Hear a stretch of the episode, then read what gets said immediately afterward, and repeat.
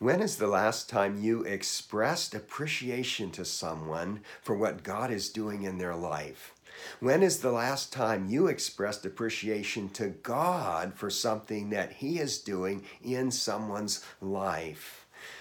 Alexander Whyte was a Scottish preacher who was known for words of encouragement that he wrote in cards. And he would simply say something like this This is a way that you've blessed me in my life.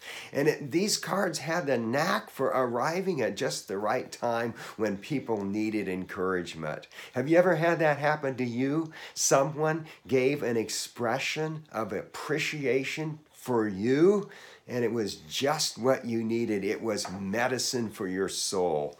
Welcome to Truth Talk with Ed Skipper, published every Monday and Thursday at 6 a.m. We're taking biblical truth and applying it right where you live. So the Apostle Paul introduces the letters to the Colossians, and then in chapter 1, verses 3 and 4, this is what he says We always thank God, the Father of our Lord Jesus Christ, when we pray for you, because we have heard of your faith in Christ Jesus and the love you have for all God's people. So Paul expresses both in prayer to God appreciation for their faith and their love. He also expresses it to them in writing and says, says that he is doing this.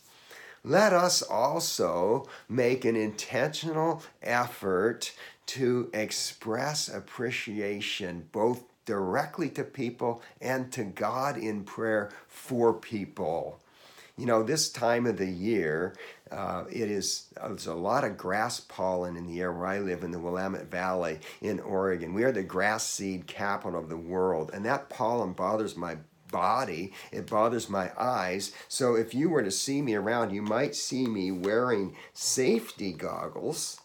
And I'm guessing that if you saw me wearing safety goggles, it would be the first thing you would notice about me. Because we have this tendency to notice what is wrong, what is out of place. You probably wouldn't notice that my glasses are not upside down or that my shirt is not inside out. So, com- to combat this tendency to see negative things in people, we tend to notice their faults very readily.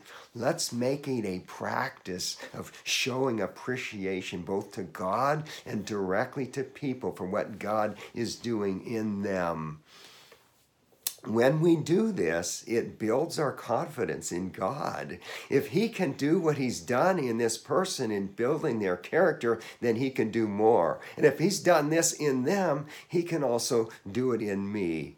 I want you to picture this. You have a house that has a window that has a beautiful view of the mountains, but under that window is a shelf. And you're like us, you, we tend to uh, put things on any flat surface. Any flat surface will do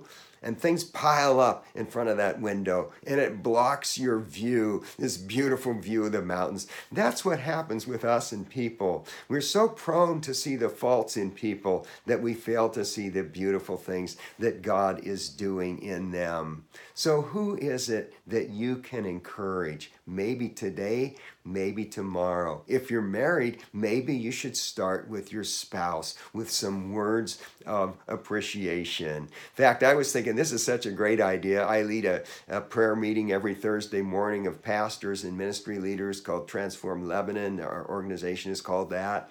And I thought, I need to do this. We need to break into little groups of prayer and simply say, here's what I see God doing in you, and I'm so grateful for you.